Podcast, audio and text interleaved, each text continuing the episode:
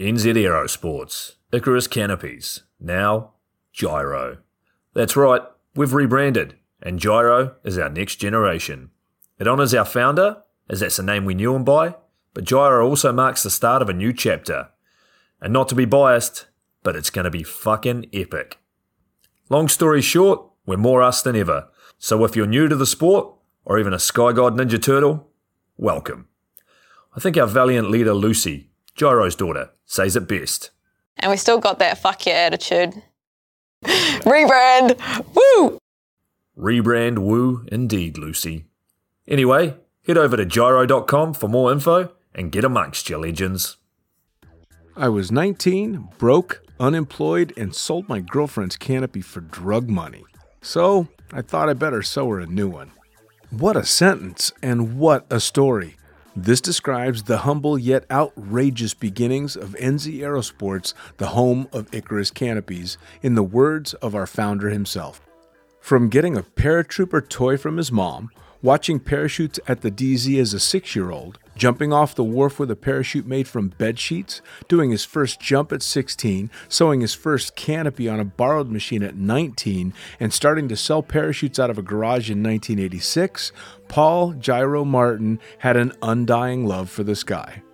Our company started with one man with the wildest of spirits and a true blue sky dream a renegade. In the time that Gyro created and ran the Icarus Canopies brand until he passed away in 2017, he pushed everything he had to its limits. We miss him and we always will. Gyro is the next generation of NZ Aerosports.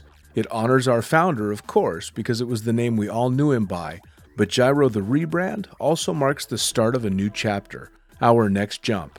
Gyro is the space between sound and silence, art and science, chaos and calm. Gyro is a state of epic tranquility that transcends understanding.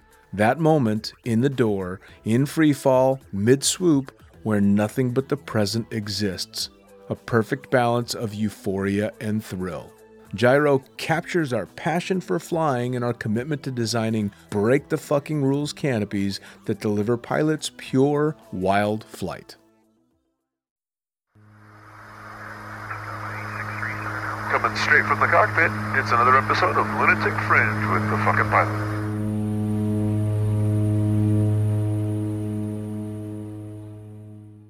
Ready, set, go. All right, we are back in the can with another edition of Lunatic Fringe Into the Void. I am the fucking pilot, and I got another victim in here with me uh, to chat about some really cool shit. So uh, tell me, who are you and what the fuck do you do? Hey, Dave, my name's Andy Ford, uh, UK skydiver. Um, how'd you end up doing that? Is it your only extreme sport? Uh, have you been doing it for a while? Okay, so back in '88, I'm having a beer. It always starts with a beer, right? Always. And uh, my buddy turns around and goes, "I did a parachute jump. You'd love it." And I'd had enough to go, "Yeah, cool, let's do it." Oh, a lot of that's happened. And then a couple of weeks later, he, uh, he asked me for a deposit, and I was like, "What? What? What for?" You know, you know, I'm wanting twenty five pound, like forty bucks. I said, "What's that for?" He said, "The parachute jump." And I was like, "Oh, yeah, that rings a bell." A couple of weeks later, there I am, two thousand five hundred feet out of a two oh six, static line rounds. oh man, and uh, yeah, the guy's shouting at me in the door, go, and uh, I, I think it took two jumps, and I knew that it was my life, yeah. and that's weird because like back then I was uh, playing hockey, uh, like roller hockey, and BMXing and doing silly shit, but I was 18 years old, and I think on my logbook or my log sheet at the time didn't have a logbook was uh, I think I did eight jumps, and it was on the bottom I'd written. Uh, skydive to live, live to skydive. And I look at that today and it makes me giggle because here I am 30 years in and I want to do as much as I can every day. Isn't that crazy? That's quite the history too. I mean, that's not. We're not talking about a small amount of jumping. You've been at it for quite some time. Uh, it's, a, it's a lifestyle. Wow, wow. So, what was it about the sport that drew you in? I mean, I guess the the original few jumps, the terror that begins when you leave, like when you're in the plane, you know, there's, I mean, I used to drive to the drop zone. My buddy used to drive me to the drop zone and I would hope it was too windy. You, know, you get that. And then they'd give me the anemometer, you know, and I'd go out and they'd go, go and check the winds. And Right. I'd go and stand out there and I'd stick my hand in the air for five minutes and it wouldn't go over 10 knots, which was for the rounds. That was the limit. Right. And I'd think, I could just say it was 12, right? but that would disappoint everybody else. Right. And so I'd go back and go, so it was eight knots. and they'd be like, get your kit on. And I think, what have I just done? And it was just, it was a real fight within yourself Oh, because yeah. you want to do it, but you're terrified of doing it. Oh, yeah. And then you get past that point and It's then a- you just can't do enough. It's a tough battle to get past that, though, isn't it? I mean, is. I, I And a lot uh, of people don't manage it. I had a place um, for the longest time. I had a spot on the freeway where I could turn around, no personal questions to myself asked. If I hit that spot and I wasn't feeling it, I could turn around. I never used it, but I had that spot that I could turn around and I could go home and not feel ashamed. But if I drove past that point, I was fucking going. That was it. It took a long time. It does, and I, I mean, I can't tell you how many times I, I think I had a twelve-week break around parachutes back in the day. You know, we're looking at the winds over ten, you weren't jumping, and the winds are always over ten. Let's be fair, and in hmm. the UK especially, it was tough. It was tough on the round parachutes to get to the point where you were actually getting to jump a lot, and uh, so I spent a lot of time drinking, partying, having fun, but I didn't have any money, so I literally just have enough money to jump Sure. pack a few round parachutes, get a couple of pounds for doing that, Right. and then put it back in. And I was getting in debt, and it was just a spiral. but I was so addicted. It's well, and it seems to be an extremely common theme is that skydivers pick the worst fucking time to become skydivers. Like nobody says, "Yeah, I had a shitload of money." Uh, and I just wanted to go spend some of it and become a skydiver. That's n- it's Yeah, never. way. It's always I was eating fucking ramen and and you know gathering up spare change so I could go make a jump. And nobody started working in the sport because they had a desire to pack parachutes. They wanted to jump. Yeah. So Well, the old joke was like, "How do you make a million out of skydiving? It start off with ten million. Yeah, I mean, that's, that's- it, right? that's- that's so yeah. true, and it's true to this day. People say, "How much is it going to cost me?" I'm like, "Uh, everything." Yeah, what's the old joke? Half your income for the rest of your, or uh, three hundred dollars for your first jump, and half your income for the rest of your life. That's it. It's Pretty buying an. Apple product. So, right?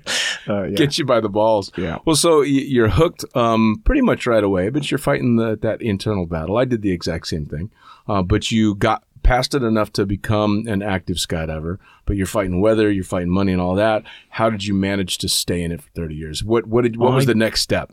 Well, I'm I'm now like in in a little bit of debt, and I'm I was 18 when I started. I'm now 20. I've got maybe pff, nearly 100 skydives. Um, so it's taken a little while to get the jumps up. I'm on square parachutes as well. I bought my first parachute. It's a it's a Fury. Uh, actually, it was a Maverick, 200 square foot F111 Maverick. Fantastic. I loved it to pieces. And I thought uh, the job I was doing, I was a painter and decorator, and uh, the job was going downhill. We had a big crash in the UK with the housing market. No one was getting anyone to do any trades. So I joined the Air Force. And I did uh, 14 years in the Air Force, and I literally joined the Air Force to see if I could skydive for free. I didn't join the Air Force because I wanted to be in the military or wanted to serve my country. I wanted to skydive, and Nice. I would find any way of doing it. And I ended up going on advanced courses, which is the military sort of two week course where you can go along and, and, and do some jumps, and it's a personal development course. I kicked the ass out of those. I did a lot of those. We were actually known as the course getters because there's a few of us would always see each other, like Navy guys, Army guys, Air Force guys, and uh, and I, my CEO pulled me into the office maybe like my first year in the uh, in in the Air Force, and he said, "What do you want to do?" I said, "I want to work at Weston on the Green, at the Sport Parachute Centre as the rigger because I'd gone into the Air Force doing uh, parachute rigging and stuff." Okay. And uh, and he said, "Well." He said, "You know that that's probably never going to happen. There's only one slot in the Air Force for that." And I went, "It'll happen." And in '96, I got my '95. I got my riggers rating. '99, I was posted to Weston on the Green, and I stayed there for ten years. Now, Weston on the Green, I've heard that before. I've never been, but I've, it's a, a very famous drop zone. Yeah. It was in the UK. It's now only uh, only military. It was a civilian drop zone at weekend called RAFSPA, Royal Air Force Sport Parachute Association. Okay. And that was oh, just a full time weekend party skydiving, and we had a, a an Islander, and a Cessna, and I didn't stop. That's awesome. Well, and I'm, I'd imagine uh, uh, if for nothing else, just because of weather-wise, is not exactly conducive, like you've already said. So the partying had to get out of control because you got to do something with all that fucking energy. Yeah, there's been uh, there's there's there's there's been a few, you know, throttle to bottle or bottle to throttle uh, eight hours here, right? So uh, you know, I'd be sweeping people out the bar at four in the morning, and I was doing camera now. I started got I, I wanted to do uh, from pretty much. Um, I think 25 jumps in. I saw the guy doing the most jumps was the guy with the camera, Mm. and I thought mm, that guy's got it. He's got it made.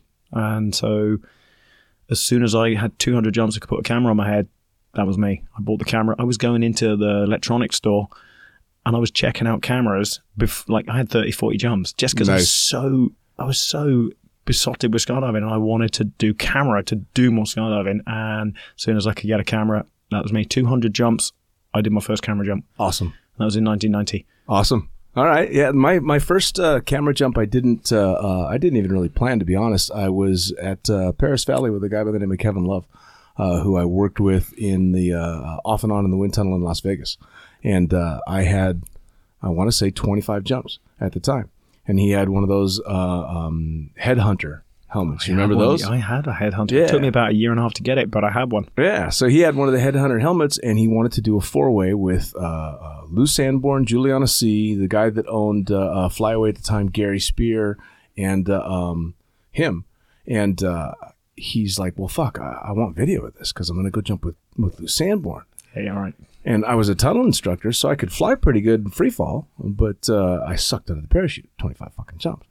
Uh, and he said, Here you go, put this on. Yeah, it fits okay, fuck it. So you're just going to hit this button, I'll make sure it's rolling. Just stay kind of over top and look at us. Brilliant. That was it. First jump. And that was a great helmet as well. The Headhunter. That's a great Back helmet. in the day, Yeah. first full face helmet, or pretty much one of the early full face helmets.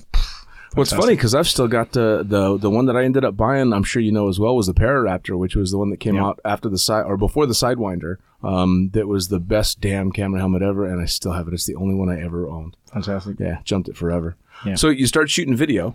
Yep, that was 1990. Then when I joined the Air Force, um, I I took a little break, not not too long, but like uh, I think I did about two jumps in in six months because I was in training. Oh wow. Then when I got posted out to uh, my my first Air Force base, I just every weekend I would walk, hitch, like just get to the drop zone. And, Whatever you had to do, uh, huh? Literally, and it is whatever you have to do, right? It doesn't matter what you have to do. You just get there, Yeah. And you it doesn't matter whether it's like I've been at the drop zone for a Friday, a Saturday, and a Sunday. And the Sunday afternoon, the wind's dropping limits. You do one skydive, you go home the happiest guy in the world. Oh, absolutely. You And got that's it. you got to do it.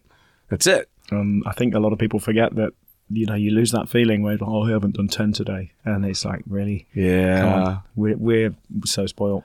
Yeah, but we're fucking old in it. We're so we get to look back in hindsight at a lot of the stupid shit that we were thinking and doing, and realize, oh wait, no. This is, and it's stuff now. I look at people and I go, "What are you doing?" And they're like, "Oh, I'm doing so and so," and I'm like, "Dude, don't be daft." And I'm thinking, "Yeah, you did that." Yeah, so oh, many God, times. yeah. Such an idiot. Oh, for all the times I've tried to correct people and don't do this and don't do that, and, and shaking my head because they're being idiots, I was ten times the idiot. Yeah, getting in the Cessna, he rev it up at the end of the runway. He'd pile down the runway about three feet off the runway, and we'd go past the fuel pump. There'd be four people in the, uh, or five people in the Cessna, one kneeling, leaning forwards to the CG, no door, and the guy would nail it up vertical. And he'd get to 400 feet, and as he went over the top, you'd all be like, woo, like you're in the space shuttle. And I look back at that now and think, holy fuck, how did we ever survive that? How did someone not go out the door? How did we even? Oh, Like, if someone did that now, Right? I'd lose my shit. I know, But, I know. uh, oh, but- if I look back at at a lot of the shit that we did back then, how in the hell we got through it is beyond me. Beyond me. Well, so you you managed to uh, spend twelve years in the military just to be able to jump out of airplanes. Pretty much. Um, but you'd started shooting video and doing all this, so you make it through your military time, uh, and um, you eventually transition to being a full time jumper. Uh, well, I was yeah. Every weekend I was skydiving anyway in the military, and then I was very lucky because when we went over to El Centro, California, I used to jump out the C-130 anyway. They, they was the, I was the only guy who wasn't at the parachute school who was cleared to jump, which was pretty cool. So I did a lot of jumps at the C-130, Nice. Four way, whatever. It didn't matter. And uh, because I was a civilian jumper, I was like, just flying around people. It was great fun. Right. Uh, because I was in the military, where the best. And Right. I was just like, yeah, whatever. I can just fly. Right. And then. Uh, So I'm doing tandems up and I guess 92 to 96. I did tandems. And then I met a guy called Mike Frost who was uh, on the drop zone with a sky surf board, And he said to me, he said, Do you want to film me? And I just looked at it and went, Yeah, sure. and I went out the door and with him, and he was used to someone who couldn't stay with him out the door. So he did some funky stuff with his arms and started rocketing away. So we talked about it and I went, Don't do that. I, I can film you, just be normal. And um, we ended up doing a thousand jumps together. Wow. Wow. Um, Sky surfing was, uh, um, yeah, I suppose it was right around 95, 96. It started to become all the rage. Yeah, well, it was already going when he was already doing it, and I was doing the the, the tandem stuff, and I, I learned a little bit about camera. You know what it's like. You can go out in any position and still keep stuff in focus. That's the that's the camera roll. It teaches you a huge amount, and uh, and it, we're not talking GoPros. You know, we're talking proper top mount cameras and stills cameras. Proper massive old top style. mount. Yeah, and uh, and I I just flew with Mike, and then in '96 uh, we he said to me, look, he said we've we've done maybe 40 jumps together. Um, I want to go to Perris Valley for the SSI Pro Tour tryouts. Yeah. and I was like, what is it? He said it's the ESPN Pro Tour. If we can get through the, I think it was two jumps. If we get through the two jumps on the tryouts, we enter into the competition. A bit like F1, you know, you gain your points, then you go to the X Games. And I Sure. was like, yeah, I'm good. I'm up for it. And he was like, well, we've got this sponsorship and that sponsorship. And we were super lucky, man. We're sponsored by PlayStation, sponsored by Converse trainers. You know, we had a little bit of, uh, of assistance. And the Air Force were good too, man, because I was competing for the UK kind of thing. right. Uh, I might have fudged that a little bit, but um, well, I'm competing for the UK, so they gave me time off. Uh, yeah, 96, Perris Valley. I'm looking around. There's Patrick de Gayardon, and you know, there's these guys. I'm just looking around. Uh, Troy Hartman and the two, uh, just different teams, and I'm like Well, seeing yeah. these guys on video, and there I am, sat at the pool having a briefing for a competition with them. Oh yeah, I mean, you got uh, uh, at the time you had Vic and Troy. Um, they they won. Which year did they win? Um, Vic, I think, won 97. Oh, there was Bob Griner. Was it ninety seven or ninety six? Mm, Might be 96 because Bob yeah, Griner won 97 with Cliff Burch. And Yeah, then, uh, yeah, because Vic passed away in ninety seven. So yeah, they won '96, uh, and I I'm just totally out of my depth. I'm sat next to Olav Zipser on the aeroplane, and I've like you know I've got the the Chronicles free fly videos, and Oh, there's yeah, this guy sat next to me, and he's doing his cutaway up, and his uh, and he's got a pair of jeans on. You know, I've got a jumpsuit. He's got a pair of jeans on. He's putting himself in the sky surfboard, and uh, he stands up. And his board cuts away the bindings because his uh, his cutaway's going out the top of his jeans above his belt. And for those that don't know, des- describe real quick um, the cutaway system for a sky surfboard. You have um, the same as if you have like a, a kiteboard. You have uh, or a windsurf board. You have foot bindings, and to get out of the foot bindings because they're they literally tie you into the board. Uh, you have like a three ring circus on the on the on the foot bindings, and you can pull a cable which comes up through each leg to a central point. You pull that, and it pops both bindings, and you can get rid of the board. If you're in trouble, you know you, you pop the board, uh, and it will just float down, and you pick it up. And uh, so every time he stood up, it would pop the cutaway because it wasn't quite long enough. And I'm looking at this guy and I'm like, dude, like th- we're nearly on running now, and I'm laughing Right. because it's funny, but I'm also so nervous as well. I'm Of course. I'm shitting myself. This is such a big arena for me to be in. Sure. Uh, and Mike's there with his crazy dreadlocks and his sunglasses wrapped around his head, and uh, I'm like, this is such a surreal scene now looking back. Uh, and so yeah, Olav just uh, undid his zip fly and popped the cutaway out the zip fly so it was like three or four inches lower, and got out and cracked on. Yeah, that sounds about right. It was that's that's about the same time I met. I met him a couple of years later in '98 when uh, my uh, SkySurf partner and myself were competing in the nationals, um, and uh, I was blown away by him because it was the same thing. I had grown up to in the sport to see him in Chronicles and and these iconic videos to anybody that's watched any of those. This is back when free flying was basically just being born, uh, and they were doing shit that just was unreal. Insane. And I remember meeting uh, Omar was at the drop zone at the time because he was uh, competing in uh, freestyle, and so all these people are there. And I remember meeting Olav, and he wanted nothing to do with me. This is back when Olav knew he was Olav. Oh yeah, yeah. And I I remember walking away a little bit bummed, but then I met Omar, who completely changed He was that. completely opposite, yeah. Fucking sweetheart. Yeah. Um, and uh, um, uh, to to cut a long story short, uh, meeting uh, Olav years and years later, he's the biggest sweetheart ever.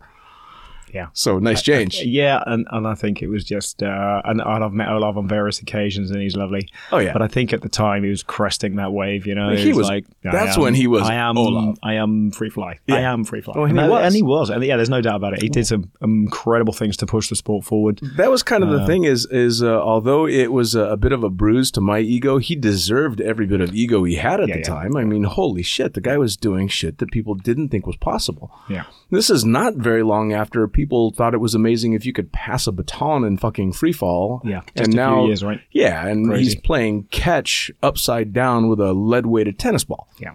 Come on. Yeah. I mean, I still see stuff on some of them Chronicle videos now that I think, dude, I know people that would struggle to do that. and That oh, think they're good free flies. You Oh, well, there, was some, there was some angle stuff in that where they all had the same T-shirt on. I can't remember the company that sponsored them, but they are all, and you can just see him waving people into slot. Oh, Just yeah. like you, come forward.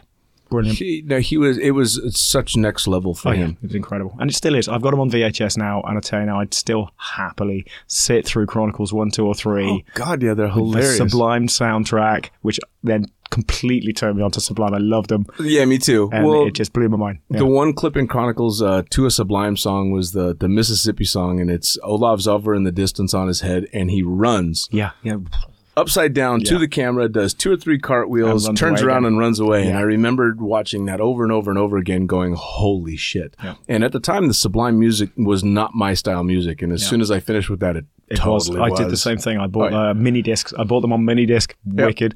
Uh, and Mike Vail.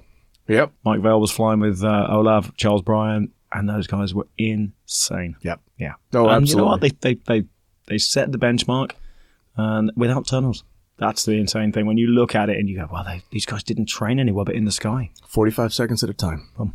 Yeah, There you go. insane. Well, and I told the story when I sat and uh, had uh, Craig Girard over, and we were talking about the Vegas tunnel because that's the tunnel I worked in, and there were only three tunnels at the time: Fort Bragg, uh, Pigeon Forge, Tennessee, and Vegas. Yep. Uh, and they were all just for play. Big old balloon suits, 120 miles an hour of mushy wind, and uh, but you'd learn how to fly the shit out of those suits. Yeah. And uh, um, uh, my partner and I would go down to Perris Valley all the time to train because we needed the otter for sky surfing. But then, of course, we'd go back to Vegas, and we ended up becoming uh, somewhat friends with the Flyboys at the time, Eli Fritz and the guys. And they all came down to Vegas to fly the tunnel.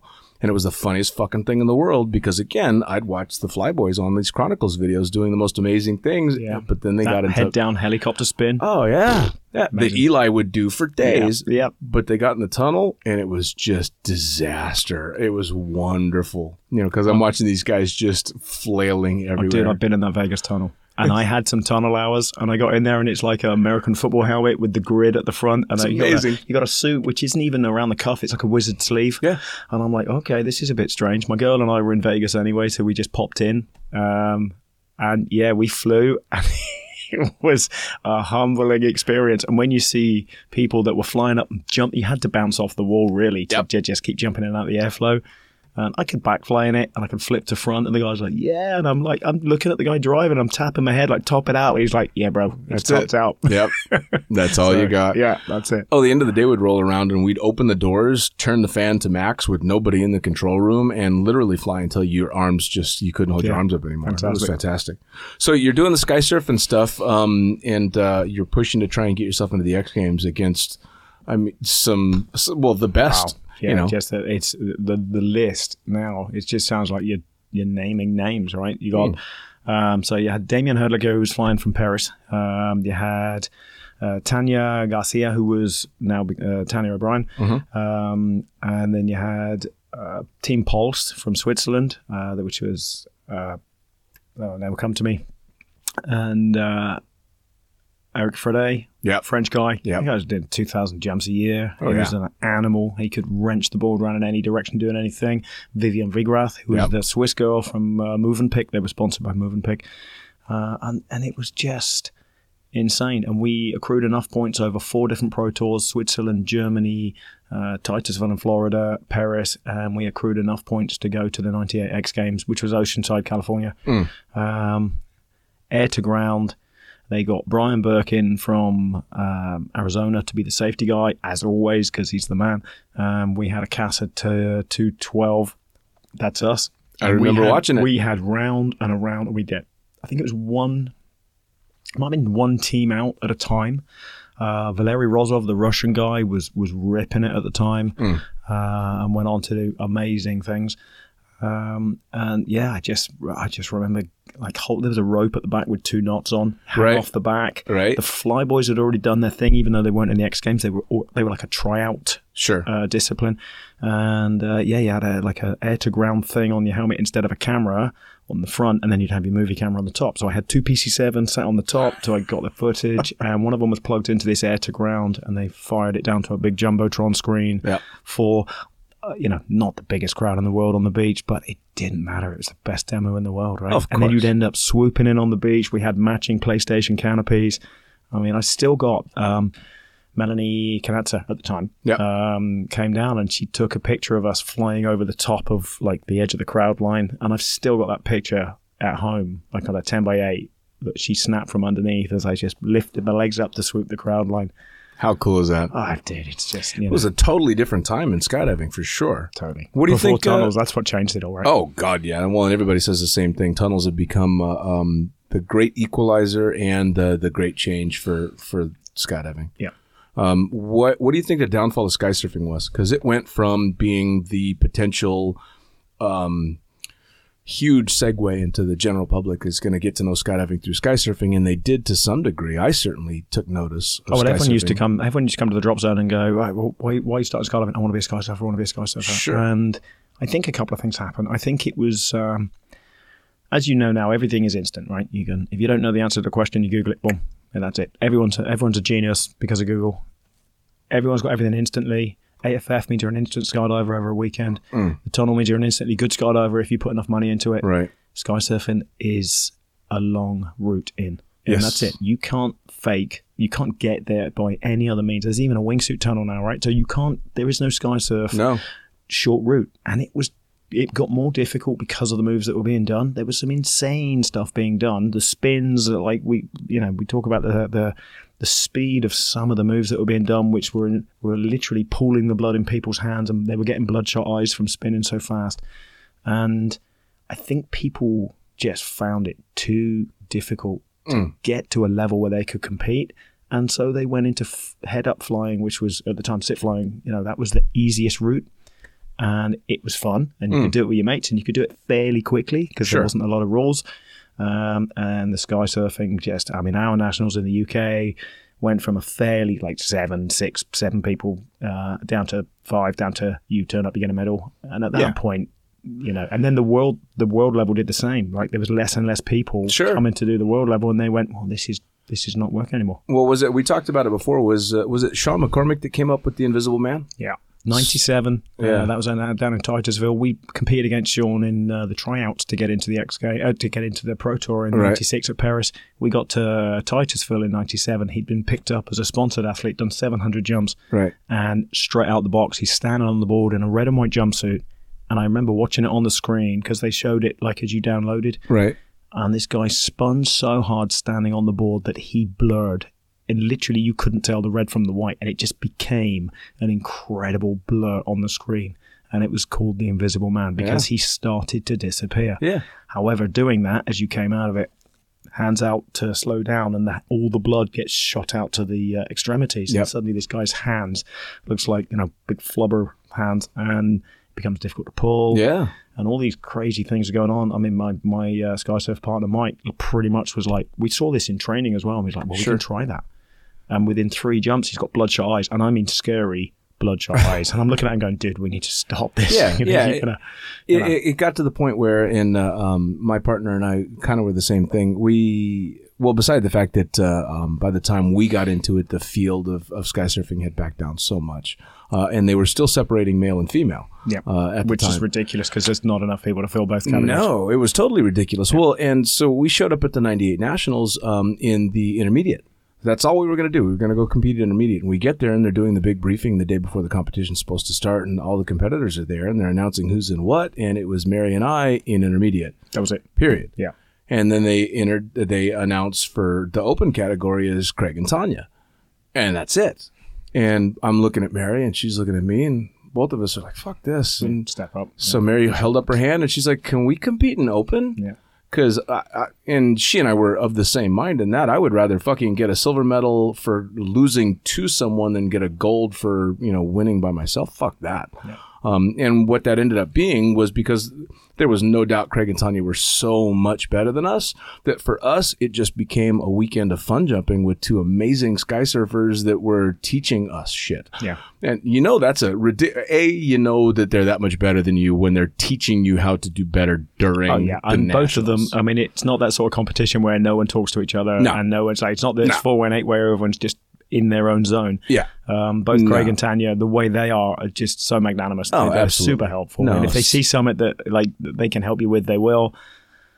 Um, Craig was already an amazing camera flyer in his own right, doing Oh, his own thing, and Tanya had already competed uh, with another cameraman, and so she built up a great repertoire of moves. And when they got together, it was perfect. Great Oh, yeah. synergy. Oh no, it was and it was phenomenal. It was a great learning experience for us, and and uh, um, just all around fun. And it took all the weight off. I mean, they knew they were going to destroy us. there was no doubt about that. that as well, you know. Yeah, so it was it was just flat out fun. But uh, um, then uh, they the field started to to get smaller and smaller, and then the moves like the Invisible Man came out, and both of us were like, "Yeah, no, that was fun. Yeah. we'll take our silver medal. Thank Yeah. you." And that's it. Some, some of that inverted stuff. Um, I mean, it's a super challenge for a camera flyer. I mean, you're doing stuff that's doing 100 miles an hour, and then you're doing stuff that's doing 160 miles an hour. And the transition between those two moves is one something second, one Oh, yeah. or two seconds. And it's, as a camera flyer, it's the most challenging thing I've ever filmed Well, you're using Without- every bit of your max Oh range. in both both, Both ends of that, directions. and that's the thing. Yeah. You know, I so I used to jump with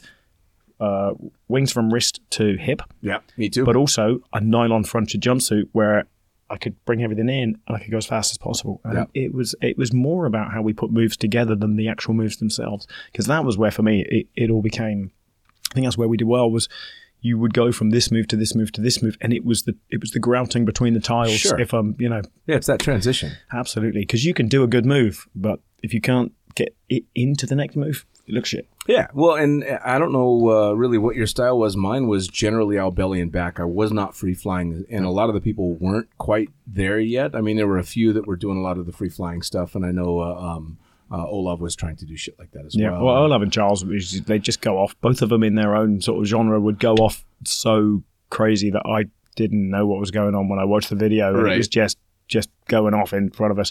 Christian Schmidt, German guy, used to film uh, Oliver Furrer. That was Tim Pulse. right. Uh, Christian used to wear a super heavyweight baggy jumpsuit, no wings, but he could like he could fl- he could fly with Oliver. Um, but pretty much ev- most other flyers were wearing wings, and it's super difficult to free fly with big wings. You only need one to catch the air, and suddenly, Oh, yeah, boom, you're there done. you go. Off off you go.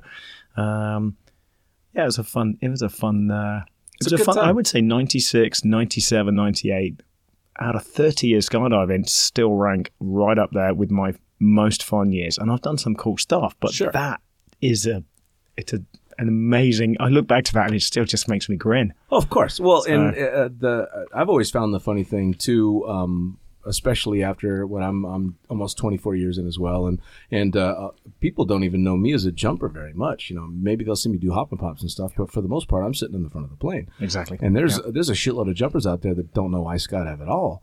And so then they hear the stories that I got 11,000 jumps and a, and a silver medal and this and that and a, a what? yeah i know well that's it because i know guys that are that, oh i did this and that back in the day and blah blah blah and it's so easy because you know four or five magazines come out and you're not on the front cover and you're the next thing Yeah. that's it Yeah. it's moved on and and it's just it moves on so quickly at such a pace there's always something new and i think for me i got out the sky surfing and i'd already done camera for tandem and i kind of went back and did that for a while because it was the money was good Right. um, but it was always looking for the next. What is the next part of this sport which can challenge me? Not that I had beaten that part, but Sure. you just got to stay fresh and do new stuff. And this sport never stops giving. No, no, no. And it never stops challenging you as, as, as long as you're looking for that challenge. You get bored in this sport, you are not looking hard enough. No, no, not at all. And I mean, uh, I took a good break from jumping for quite a while, and, and I've told the story before. I got back into it when a friend asked me to jump after a four year break, and the, the idea of jumping made me nervous. And I went, "Oh shit, it's time to jump again." That's good, All right? Yeah, let's get back in the air because I got the butterflies. That that little bit of fear is back again, which is nice. But people still say, "Do you get scared?" And it's like, well, not day to day, but if you haven't done something for a while, you are back in the you're Oh, back in the seat. Oh man, I, I'm shit. I think uh, I've I've been down for maybe a month and a half. I've just been too busy to make it out and jump. And I guarantee the next time I put my rig on, I'm gonna have. Yeah, absolutely. It's gonna be bumping a little bit. up there. Shit, Yeah. yes, and it should be. I mean, come on, skydiving is is we can make it relatively safe. It's still fucking dangerous. Yeah, it is. We're jumping That's out of airplanes. You're trusting your life to nylon and strings and good decisions. Well, the last one is the one, right? Because technology's moved on at such a pace. Everything is so good. You Sure. Know? Um, it's rare that you have, if you weren't jumping a super high performance canopy and you weren't pushing your limits on the equipment side, it's rare you're ever going to have a problem. Yeah. You know, you do 10, 20,000 jumps on something like a Spectre 135. I I can't imagine if you keep your kit in good condition how you'd ever have a problem. Well, I, and I used to say to all my students, the best way to uh, solve problems in the air is to fix them on the ground. That's it. A good pre-flight of your gear, paying attention when you're packing, not being a bit of an ass clown, and, and just That's it. realizing that The startup doesn't start when you're getting out the door, right? No, That's hell it. no. It It's- starts on your drive to the damn drop zone, if Yeah. not before. The Yeah. decisions you made the night before. Did you get a good night's sleep? Uh, did you have too much to drink or something else? You know, come on. But that's the same as a lot of sports. That's the same as flying, I'm sure, because I'm not a pilot. But uh, that's the same as flying. You know, your how you feel affects your day Oh, when yeah. you start your day. Whether you start your day positive or you don't have a good sleep or you've had a couple of beers, even if it's a couple of nights before. I don't, you know, I'm not so good with the beers now. Um, Right. It happens, and uh, and so you know, you just you feel or jet lag or anything of those things, and that is the first issue that, Mm. on that tick list of why an incident comes. That's sure. it. Well, and you and I are getting older, so all those things affect us a little bit It does a little harder. Yep. Yep. Little, it's uh, um, uh, again, I've said that before. I still feel mentally like I'm 18 most days, Mm-hmm. but physically, Yeah, I have to tell my body that sometimes. oh man, yeah. In the morning, I am my age getting out of bed. Holy shit, I feel it in the morning, and uh, uh, usually after a good five six hours in the seat flying all day, oh yeah, I, I, uh, feel it. I feel it. So, um, you you uh, you transition out of sky surfing. Yeah, Um, I went. I wanted to stay in camera. I love camera. It's it's still. I don't actually fly camera now because I guess five thousand camera jumps. You know, it, Oh. it wore me out a little. I like having a Um, neck that still and- turns. exactly, and a lot of those camera jumps were with big cameras and big stills cameras with big lenses and flash guns. Sure. You know, I'm jumping like 20, 20 pound a kit, and I've done three thousand plus jumps. And we're not talking GoPros. You know that that that's another thousands and thousands of jumps. there's, but we're talking a lot big of cameras. there's a lot of know. jumpers out there that don't have any fucking clue what we're talking about. If you if you tried to describe it along this the lines of a VHS tape, they still wouldn't know what the fuck you were talking but about. you pick up a, you know, you pick up a decent Canon camera and you put a lens on, and they'll pick up another one, and now pick up a flash gun and the cables and the batteries, and you you hold that in your hands and go, well, that's fairly solid. Oh yeah, Go, yeah, now put it on your head and do a thousand jumps or four thousand jumps. That's why I don't do day to day camera now. Uh, however, I, I it's still my passion. Mm. I will put a just a stills camera on. I wish I'd done this a long time ago. I've shot video for years. I went into four way video. Uh, I filmed the female four way team. Uh, VMAX at the time. Uh, I was asked to do that because their cameraman kind of retired after uh, they'd won a couple of world meets. We won a world meet in 2003. Nice. Um, so we beat the Norwegians by a couple of points over 10 rounds, which was good. So that was my first world meet my first world meet with four way. I did the '97 World Air Games with SkySurf, Right. with Mike, and uh, so yeah, four way in 2003, won the World Championship, uh, which was awesome. I also got free membership, lifetime membership to the Parachute Association in the UK. nice. That saved me a couple of grand since, Right. uh, which at the time I was like, oh, that's nice. Now I'm like, Yeah, winner. Hindsight. And uh, so, yeah, it was always camera based, camera oriented. And then around uh, 99, I'm doing tandem camera, finishing with the sky surfing, and the wingsuit came out. Mm. And I filmed the British 100 way record. Cool. And my buddy had his wingsuit with him, and it's the Birdman Classic one zip That's the the, one where you yeah? had to basically roll around on the floor like, like a like a beetle stuck on its back to get in it, and the zip started like above the above the uh, the belt line, and it was it was a pain to get in. But it was the first wingsuit, um, and I had mine in the post, and he's like, "Yeah, I'm going to jump it next week." I'm like, "Max, that's awesome," and. Um, I arrived because I worked on the drop zone uh, with the military uh, all week. Mine arrived on the Monday or Tuesday morning. I jumped it on the Wednesday out the Skyvan, and uh, and I, I spoke to him. And he was cursing me because he thought he was going to be the first one to jump it. My CI, my chief instructor, phoned the British Parachute Association and was like, oh, I got this wingsuit. This guy wants to jump it. What do I do? And they were like, Well, who is it? So that's 40. He went, All right. Phone me, tell me he hasn't died. and that was pretty much it. And I remember getting off the, we went out, the Skyvan had come in and dropped troops. Right. And the guy, uh, superb guy, this pilot turned around and he said to the staff at the centre, he went, "You guys want to jump while I just fly back to the the airfield to the to the airfield they house Sure. the uh, Skyvan?" He said, "You guys want to get out? I'll take you to the top." Cheers, Dave.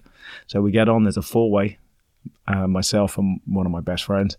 He's wearing my camera suit with the big wings, thinking, "Yeah, you got a wingsuit. I got camera wings. We'll, you know, I'll, I'll film you." Right. I was like, and I get on the ramp, give him a low five because I can't lift my arms very high. My heart rate's right through the roof. Took a deep breath, and I dropped off the ramp and I watched him disappear and I watched him fall away from me. And I just thought, whoa, look how fast you're going. Not thinking, look how slow am I going. Right. Until I looked up and there's four guys with wide eyes waving at me from the ramp. And they are half as close again as this guy. and that was on a Birdman Classic Right. and I it captured it captured my imagination and I just travelled and wingsuited and I taught other people to wingsuit. I helped write the guidelines for wingsuiting in the UK and I just wanted it done. I'm, I'm a safety freak. I love stuff being done safely Sure. because I've seen too much too much stuff go wrong, right? You and so both. it's just easier to avoid it with a little bit of common sense. Sure. Um, and I've got like 1600 wingsuit jumps now. Um, took a little break in the middle of the 2000s, maybe 2006, 7, 8. But, and I think at that point there were so many different type of wingsuits. It was like canopies. They were going in so many different genres and directions. I was like, oh, dude, I can't, you know, you're trying to get people with this, flying with people with that. And it just wasn't working for me. So I opted out for a little while and did other stuff, but uh, instructional ratings and stuff. But yeah, literally, uh, um, I'm I jumped did a wingsuit jump today, and it's it never ceases to make me smile. Nice. Now, well, so how many jumps did you have when you made your first wingsuit jump, roughly? I guess what was that? That was ninety nine. So I must have had 2,000, 2,000 jumps. So a good chunk of jumps at the time. Yeah, ten times as many as you need now, right? Oh god, yeah. and it, it, it still got your full and utter attention, scared Totally. the shit out of you, Totally. and then became just amazing. I've amazing. never checked an altimeter so so much on one skydive. Yeah, how I'm many checking times- it and I'm looking at it going, well, that's wrong. And I check it again and go, yeah, that must be wrong. How many times do those mental alarms go off? Yeah, and it's crazy because you got that body clock, and it's so used to. I was doing a free flying, I was doing all the other stuff, and suddenly it's I'm getting I can fly for two minutes, and that's in the first wingsuit. Two minutes mm. was a good base I could get to, and even the the audibles, which would track time at the time, the pro track and stuff, they couldn't Sure. keep up. The parameters weren't set correctly for wingsuit, so it would go, yeah, we did eight seconds Right. because then it thinks you've pulled. Uh, and I just go out and I used to time it off the video. And I, my thing was trying to fly for as long as possible Sure. in this suit. And I could get two minutes, 10 seconds. And that was incredible when you think 50 seconds is a normal skydive. Oh yeah. So, it's what what's ridiculous. You're more than doubling it. yeah. But now, you know, if Oh, you're not doing two minutes in a wingsuit now, you're probably not even opening the wings. All right. Now, um, have you ever done any base jumping with this kind of stuff? No, lost my best friend in 1993 base jumping. He went off the Hilton Hotel in the UK, uh, and I was in the military, and I was uh, I was gagging to base jump. Man, I wanted to do it. You know, it's like you know, I was a young lad. I had a um, 1993 out of uh, a few hundred skydives then, and I used to jump with him down at my uh, original drop zone, and uh, he was he was my closest mate. He was going to be my best man at my wedding. I was getting married in '93. He was um, he was going to be my best man at my wedding. And I got up one morning and uh, I won't go too deep into it, but I'm I'm doing uh, arms training for guard duty. So I'm, I'm doing this, and, I, I'm like, he's he's gone and done a couple of jumps, and now because I'm not jumping with him off the basic stuff, he's already gone and done some stuff, and he did about five base jumps. And for whatever reason, the guy took him off to the Hilton Hotel. For me, now I look back on that and I think, what were you doing? And uh, we used to have a thing called uh, Ceefax. You'd look on the TV in the morning and it would have just a scrolling list of news stories um, that were just in like written like a newspaper on TV. Sure. And I'm watching it and I'm getting dressed and I'm put my put my DPM uniform on and, and I'm looking out and I'm looking at the thing. It says Hilton uh, base jumper dies off Hil- London Hilton, and I froze and I knew.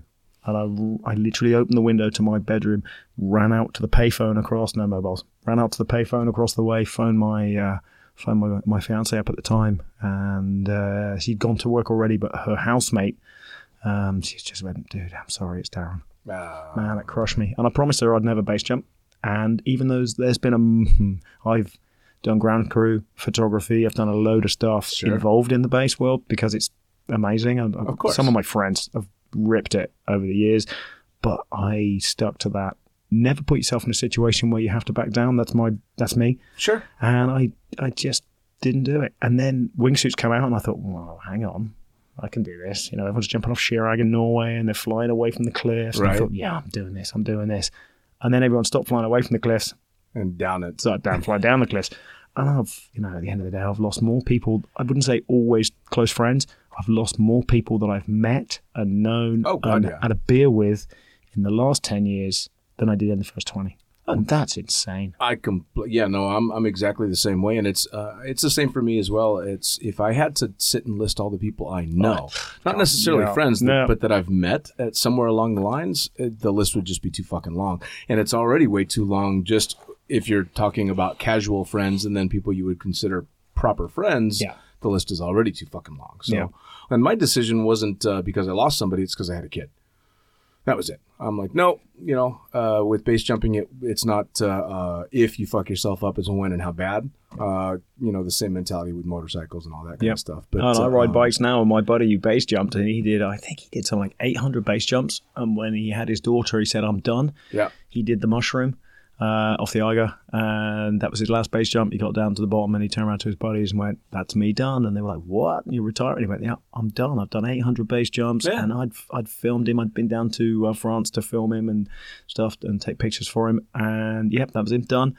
Uh, and I, I had the utmost respect sure. for Well, him to do that. And I notice now, and I, um, you know, the stuff you were talking about with Junior, when there's a moment in your life where you think, I am going to step back from this because the risk versus reward oh yeah, is just not enough. it's not there anymore. That's it. It's just not there anymore. Well, and, and for me, I was lucky that uh, uh, the reward I I never thought it was there. Um, it was it was never worth the level of risk that was going to be put out, and I knew I was going to enjoy the hell out of it, um, which meant that I knew my myself I was going to push it even further Yeah.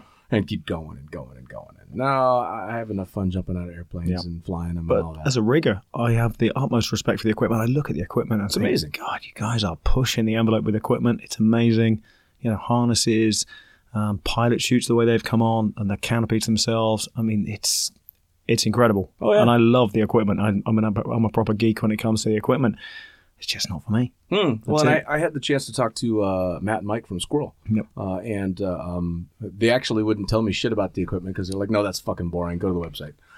well, yeah. Which is proper, but uh, um, I'm blown away by the technology. The stuff they're doing is it. It's- I incredible, mean, yeah. They turn people into little uh, engineless jet fighters. It's it's in, and especially with their background because they don't come from the background that you would think someone would to do what they've done. It's technology, man. Just leaps and bounds forward from where you and I started. Yeah. I mean, when we were jumping with cameras that were almost as big as your head, and eh, and I think it's good- t- t- technology in the sport uh, seems to me, well, technology in general seems to be both a blessing and a curse. It just, it, I, I've yeah, I- Everything. I- GoPros, wind tunnels, you name it. I, I it's got it all. two sides. WhatsApp, all that shit fucks with me so bad. Anything like that, it's just oh Yeah.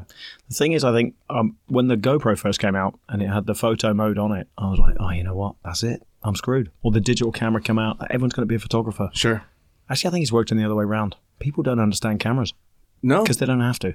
no, So no. it's I- like it's like the when the Tesla comes out, like, and everyone's got one and it's got auto drive. It doesn't matter. No. The being a racing driver, actually, it won't make it more difficult. It'll make it easier to become a racing driver because ninety percent of the population won't be able to drive anyway. And it's the same with the GoPro. You know, you look back, I look at the GoPro now, and everyone goes, "Dunk, "Look at this great photograph." It's like, well, it's a screen grab, bro. Yeah. Or it's and it won't blow up bigger than an A4 or No. whatever. And if you know how to use a camera, it's actually unusual now to find photographers. There's, Sure. there's there's some people here that uh, you know that, that work and they know how to use a lens and change a lens and apertures and stuff. But I, most people are just like, oh, They don't um, have a clue. What do Well, I do? And I used to be the same way, even though I started out with I shit. My first camera was a, a 35 millimeter Canon Elan. Yep. Um, with a, a 15 millimeter Sigma lens, you know, wide angle. That's what everybody was jumping. So I had this massive fucking camera on, on the front of my helmet, and and uh, I had no idea how to use it except in skydiving. Uh, that's it. Yep. And so I, I I don't know why I ended up deciding to do it, but I'm sitting there in my living room with this all this really expensive camera equipment that I have no fucking clue how to how to use.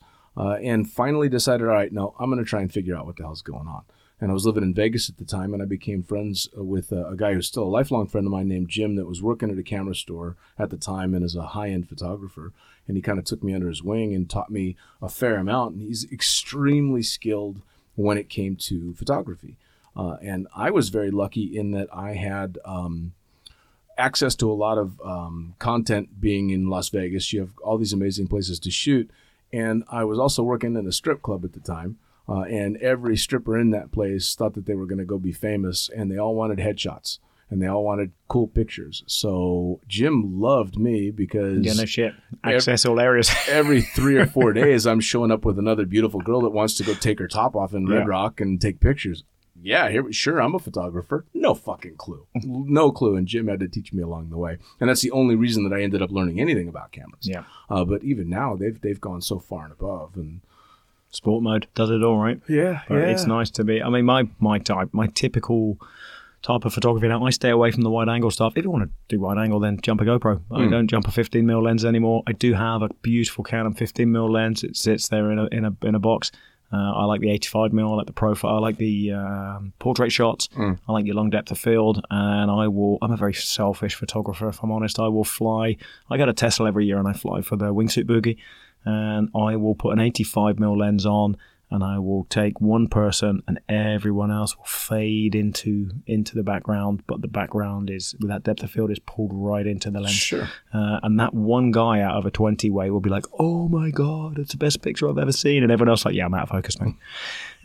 and it's, but it, I don't take it for them. I take it for me. Right. And I, you know, and then someone else will be in focus, or I'll get two or three people in focus, and everything else is really soft and crushed into the depth of field in the background. But it's funny because people are so used to the everyone's in focus, it's sharp for ever and uh, and everyone's uh, everyone wants to buy the shot. It works if you're on a flat formation. If you're above a formation where everyone is on the same horizontal plane it Sure. works because everyone's at the same focal distance sure. but as soon as you have stuff like wingsuits which is more of a cloud of people there's a lot of disappointed people if they're looking for photos with Oh, me well, eh, but hey, come on. I mean, uh, i'm honest with them to start with Yeah, yeah. Well, you're out there doing it for both you and them, and so, Yeah. so well, you're gonna have one lucky fucker with an amazing picture, absolutely yeah. which is cool.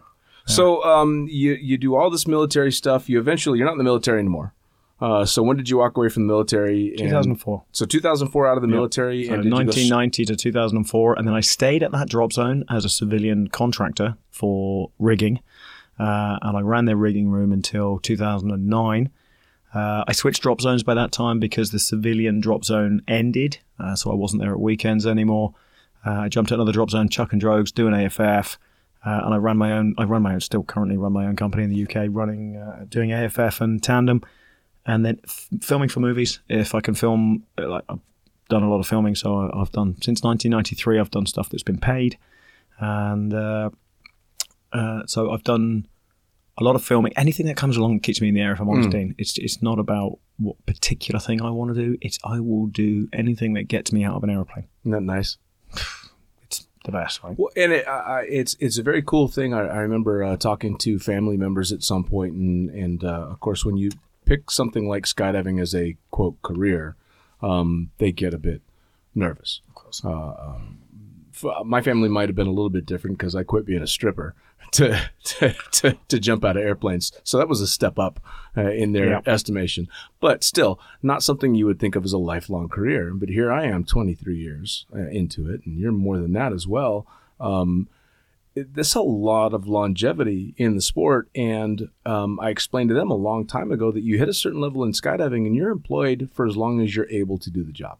Somewhere in the world, I've got a job, chucking drogues, shooting Yep. video, flying a jump plane. For you, it's doing rigging and and uh, teaching students. Whatever you and- need to do to to stay in the sport. And now skydiving is is to the masses more with the AFF courses and Sure. stuff like that. And I know they've been around a long time, but there was a point where it was static line, and it, a lot of people fell away from the sport. And I'm not saying we're keeping people in the sport just because of AFF, but there is a higher retention rate. Sure. So the people that I teach to skydive, I'm then helping them with their parachute choices. I'm then selling them parachutes because I'm a dealer for PD and I'm a dealer for Sunpath. And I'm then looking after them when they want to free fly. And then when they got onto wingsuits. And, and it's just basically you build your own lifelong profile with these people. And I look around, I'm never proud of them when I'm sat on the plane. I'm at the I'm at the front of the plane next to the pilot. I've got a tandem, and I'm looking down the plane, and I'm going, "The AFF instructor was my student." Sure. And then the guy in front of him, that guy who's teaching free flight, he was my student. I taught him to free fly, Yep. and I taught him AFF. Yep. And there's you know there's guys I've worked with all over the world where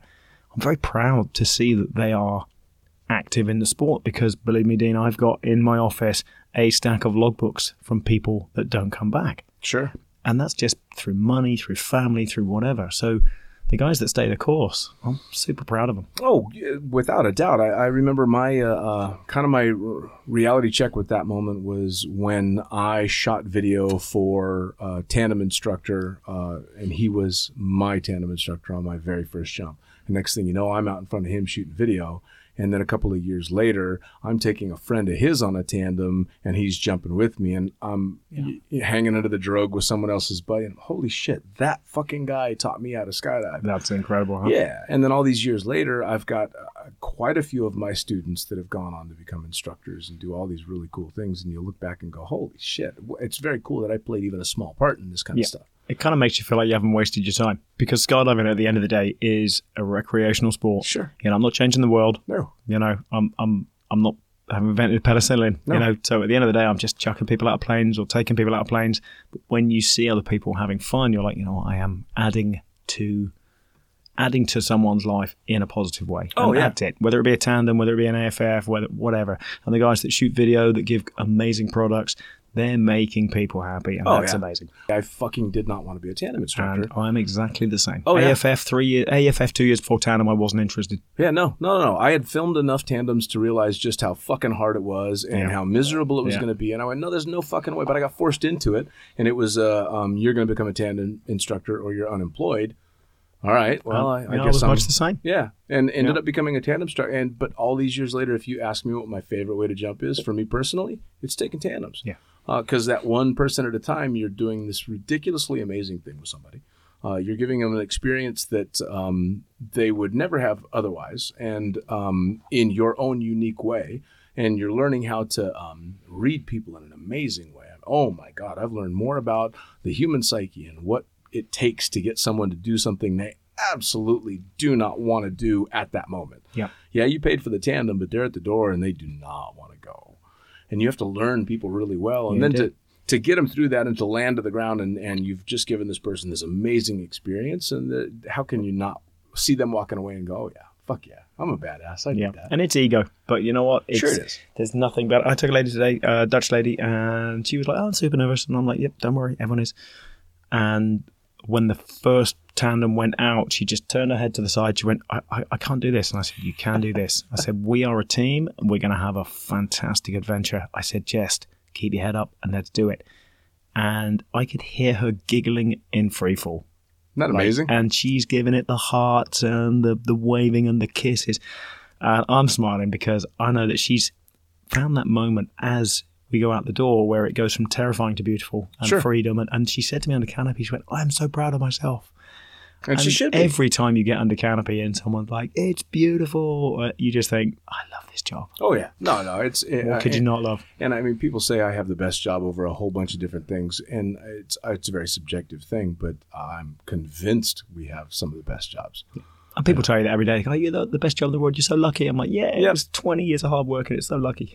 Yeah, right. Oh yeah. I fell into it. Well, that, that being said, we bust our fucking asses. I mean, we make it sound like it's just all happy days and Yeah, it's not all shits and giggles. right? no, man, it's a whole lot of hard work. Yeah. you know? And physically. Oh. There's no doubt about it. You know, 14,000 skydives. I am, I'm 49 next week. Yeah, And I think I'm conditioned to doing what I do. sure. If I take time off, whoosh, I tell you what, that's the worst thing. You Mm. take time off and you don't jump for a week, suddenly you feel it. Oh, Whereas if you're doing it every day, I don't know how the body works like that, but if I you'd expect that you do it every day and you'd be hurting every day. But actually, I find if I don't skydive and I don't skydive hard, I suddenly I'm like, God, that didn't hurt last week. I haven't even done anything to make that hurt, Sure. right? And suddenly it's And I see all these kids stretching every day. They're like, I'm going to stretch there and I'm going to do this. And I think, oh, I wish I'd done that 20 years Oh, ago. you and me Wish both. I just had the brains to do that. No, you know? I'd show up cold at the drop zone. too. Have a cup of fucking coffee, toss on a rig, and go Yeah. bang out. God And go to 15,000 RPM straight off the bat. Oh yeah, without a single. With the coldest stretch. engine in the world, yeah. yeah, And now I'm the old guy in the back of the yoga Yeah. studio that's Creaking. through every fucking pose. I used to watch the airspeed guys in Arizona. I used to take students to Arizona to free fly. I'd have two students. We'd do lift one, two with one student and then two with a second. And I'd back to back. After four jumps or eight jumps, we'd have, so they did four jumps each. Uh, we'd have a, we'd have a 20 minute, have a talk, repeat stuff. Sure. Uh, and I used to do 16 jumps a day. They'd do eight jumps a day. Sure. And I'd do that for 10 days. Oh, yeah. And then I'd take a day off and then I'd have another two students come in and I'd do the same again. I'm doing 300 jumps in, in three weeks, Yeah. right? And that, I now look back at that now and think, "Oh, I couldn't do that now. And even the locals, like there's Travis and stuff, and they're like, dude, you push hard. I'm, I'm sleeping on the plane home. And uh, Yep. that's about it. Yep. It wasn't until I was on the plane home that I went, oh, yeah, that hurts. Oh yeah. Oh yeah, no, there's no doubt. But when when I was in uh, uh, Cross Keys, uh, we were going hard during the season. Of course, it's feast or famine, so you get as much in as you possibly can. And you were pissed off if you weren't doing 100 jumps a week. Yeah. Um, how the fuck I did that for two and a half years? You know, That's uh, an insane amount of jumps, right? it really is a hundred jumps a week, and you have no, we have no idea what the long term effects of that to your body are. Holy, I got a good idea, but yeah, Yeah, I'm it's positive. It. I- I'm getting it. We're the litmus test for Yeah, exactly, exactly. how fucking bad it can get. Yeah. And it's oh yeah, no, I, I wish. I, I remember uh, I was in Arizona, as a matter of fact. I'd taken a friend out to get her AFF, uh, and uh, uh, Arizona wouldn't let me jump uh, to shoot video. Um, because it was what's his name's uh, um, video concession. He's like, nope, I don't give a fuck. If she wants video of her jump, she can pay Yeah. for it. So I sat on the ground uh, while she did her jumps, and I remember seeing uh, Sean McCormick um, leading a little bit of a yoga class in the morning in the uh, hangar. And I remember walking past him going, What is this fucking hippie bullshit? And now I wish I could go back. I did the same with airspeed. Oh, I used to get everyone together and they do their circle and they do their stuff, and I'd be like, "Fuck that! I'm having a coffee." Yeah. And I now wish, wish I'd sneaked into that circle. Oh, yeah. I, I mean, you know, Oh, I'm I'm I'm ten surgeries in now, and I guarantee probably seven of them I could have avoided if I'd have just fucking stretched. If I can give anybody listening advice, Yeah. stretch. Be stretching right fucking now. exactly. Yeah, listen to put your earbuds in uh, and and do your yoga. Uh, don't do it publicly outside on Instagram. Just do your yoga for yourself, not for everyone else. Yeah, no shit. uh, It's not always about the fucking selfie. yeah, exactly. really but yeah. uh, yeah, it's all good, bro. So, thirty years now you've been jumping. Yeah, 88 to, uh, well, it's now coming up 31, right? 31 years. So Oh. 31 years into it, and you're still going like a bat out of hell. What's your advice for somebody just getting started, or somebody that's hit the wall and they're thinking it's time to hang it up? Well, I know people that both ends of that scale. If you're starting, it's a lifetime, right? Mm. It's not something you need to pack into a year. And if you try and pack it into a year, you're going to hurt yourself and have to stop. Mm. So don't pack it into a year. Pack it into a lifetime. But do as much as you can over, uh, you know, get good at something before you move on. Don't be that guy that's done his AFF and he's done his formation stuff and now he wants to free fly and he's head up and he's actually head down and now he's in the tunnel and now he's tracking and they go, how many jumps you got, bro? And he goes 110. Mm. Like, Yeah. whoa, you must be good at everything. Because you're not. Yeah, no. And wingsuiting and camera, and they're all different genres. So Mm. just approach them, learn, listen to people. And if someone says to you, dude, take a step back, just relax, don't downsize or whatever, don't downsize the parachute or whatever. If that guy has got two good working arms and two good working legs, he's probably doing something right. Oh, and yeah. he's not trying to stop your fun. That's the thing. No one is here to stop you having fun. They want to they want to elongate the time yeah, you can they want you to fun. be able to keep having fun. That's the thing. And that's it. And if you're in the sport for a long time and you've got to the point where you go, I'm done with this, try something new. Mm.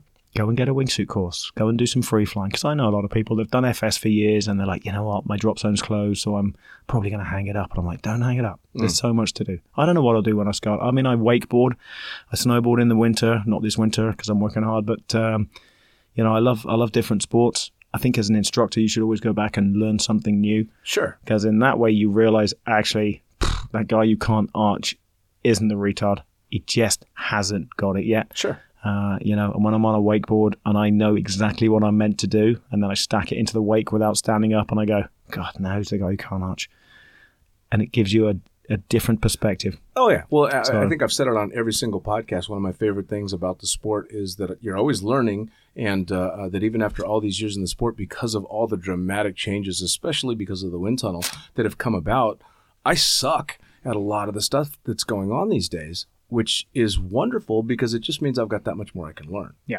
You know, when I took my uh, God, almost four years, I took a break from jumping. I uh, I had somebody else point this out. I didn't really take a break from the sport. I just stopped jumping, but I was still flying in the sport.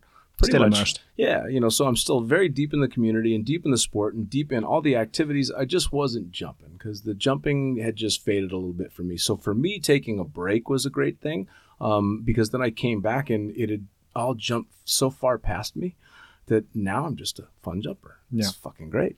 Yeah. I see people just I, people rush in. People rush in. They want to get it done. I've got guys in the UK, and the guy's got he's off his AFF. He's doing his formation skydiving. He's maybe got sixty jumps, and he's like, "Hey, forty, uh, when can I do a wingsuit jump?" And I'm like, "Well, two hundred jumps in eighteen months. Five hundred jumps if you can't do two hundred in eighteen months." You know. Uh, and he's like, "Oh, okay. Uh, is there anywhere I can do it quicker?" I'm like, "Oh, buddy, you know." Sure, you can go to Lodi. yeah. I'm like, come on.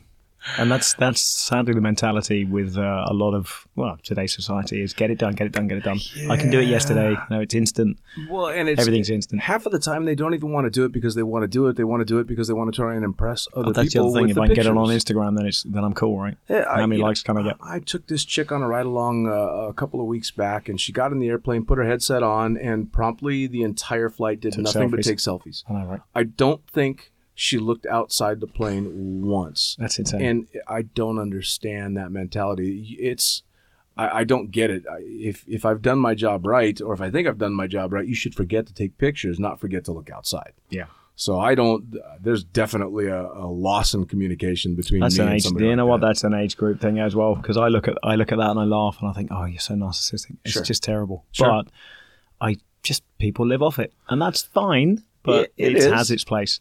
It You know what? does. Take Well, cool pictures, post cool pictures, and if people like them, they like them. But you know what? Don't sweat it if they Well, don't. you know, and I've had to. I never had an Instagram account until this last year, and I haven't used it, or until two years ago, and I hadn't used it for shit until I started doing this podcast. And the only reason that I really started to do it was to promote the podcast.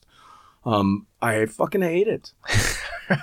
all of, all of the pictures No, I get it. are of other people. I have my guests on, and I say, okay, you guys send me really cool pictures because I don't have to fucking post pictures of myself. I can Yeah. post them of you guys, and you guys are doing much cooler shit than me. I'm just flying a plane. Yeah.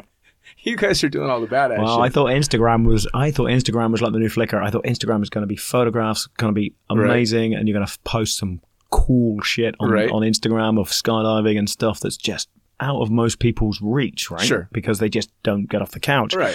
And then I realized that when I saw a picture of, uh, I don't know, whoever it was, and there was 370,000 likes, and it was literally just a picture of a chick's face. Oh, yeah. And then I t- posted a cool, badass picture of an XRW jump, blah, blah, blah, with the sunset, and it got like something like 125 likes. And I was just like, yeah, it's not about the photography, buddy. Don't even, don't sweat it. Don't chase it because, you know. Oh, I know just- it's ridiculous. yeah. I've, I've put up um, some of my guest photos that have, and granted, I don't have much of a following, but just ridiculously amazing photographs that don't seem to get all that much attention. But one of the ones that keeps popping up in my feed is a chick's nipple with a fucking mouse tattooed on it.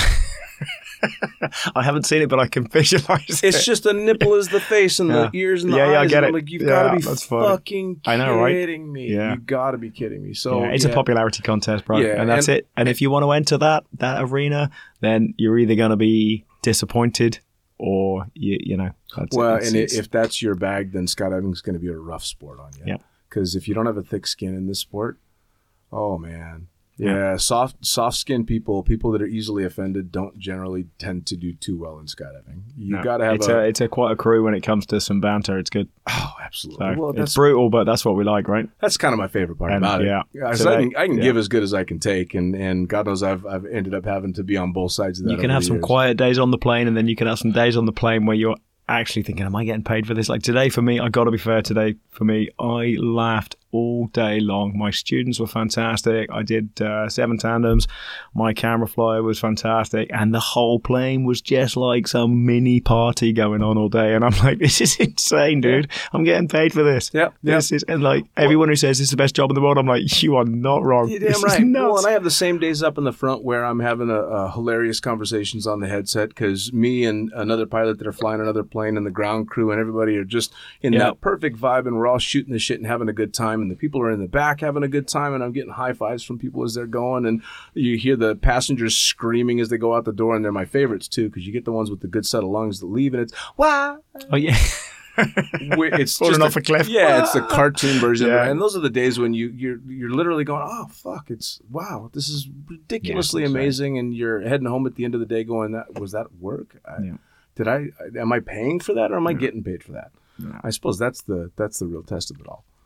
Not about the view, right? No, well, it's part of it, It starts off about the view, and then after a while, it's just ah, it's it's about just- jumping with your bros and, and, and seeing the grins and, yeah, and it's the joy of it all. Well, I'll tell you what, man, this has been absolutely fantastic. We're gonna have to do it again sometime. Yeah, sounds good. Keep it in the air, man. Keep jumping. Always keep doing all that crazy shit. All right, Thanks, Dave. last. Take Cheers. care. Thanks, bro. Cheers. Well, there you have it. Another episode of the Lunatic Fringe podcast brought to you as always by, well, wait, not as always, actually. Brought to you now by Jyro. Formerly known as NZ Aerosports, you'll head to jyro.com for their next level line of canopies. By Pussyfoot, the Extreme Sports Collective. Head over to pussyfoot.com to check it out by Summit Parachute Systems. Check out summitparachutesystems.com to talk to Jarrett Martin and the gang about kick ass pilot rigs, rigging courses, and more. By Flyaway Indoor Skydiving. Go to flyawaytn.com and check out all the cutting edge stuff to come. By Pure Spectrum CBD. Head to purespectrumcbd.com to check out their wide range of CBD products. And as for us, head to the lunaticfringepodcast.com to listen to any of the hundreds of episodes currently available. Hit the link for our YouTube channel, pick up your copy of the Lunatic Fringe book or The Accidental Stripper, and get a sneak peek at upcoming guests. Once again, thanks for listening. We'll see you next time.